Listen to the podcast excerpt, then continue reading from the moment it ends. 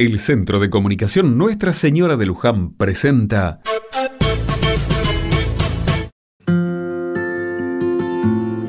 Otra mirada. Hoy es el aniversario de Mariela, una vecina del barrio. A decir verdad, es el segundo cumpleaños de Mariela. El primero, en febrero, recuerda su nacimiento. El de hoy festeja su alta médica. Mariela tuvo cáncer de mama. Es joven, tiene dos hijos y está casado hace años con Antonio. Siempre se la vio saludable. Iba con los nenes a todos lados de aquí para allá mientras su marido trabajaba en la construcción. En uno de los controles ginecológicos anuales, la doctora notó algo raro. Pidió una nueva mamografía y ahí estaba. Sospecha se hacía realidad. Mariela tenía un tumor en una mano. Al principio se le vino el mundo abajo.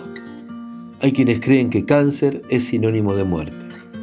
Los profesionales del hospital, con un amor enorme, le explicaron que haber encontrado a tiempo ese tumor les permitía actuar y curarla. De inmediato empezó con quimioterapia. Mariela salía poco de su casa porque el tratamiento la debilitaba. Todos los vecinos quisimos cuidarla, pero con las defensas tan bajas, ir a su casa era exponerla.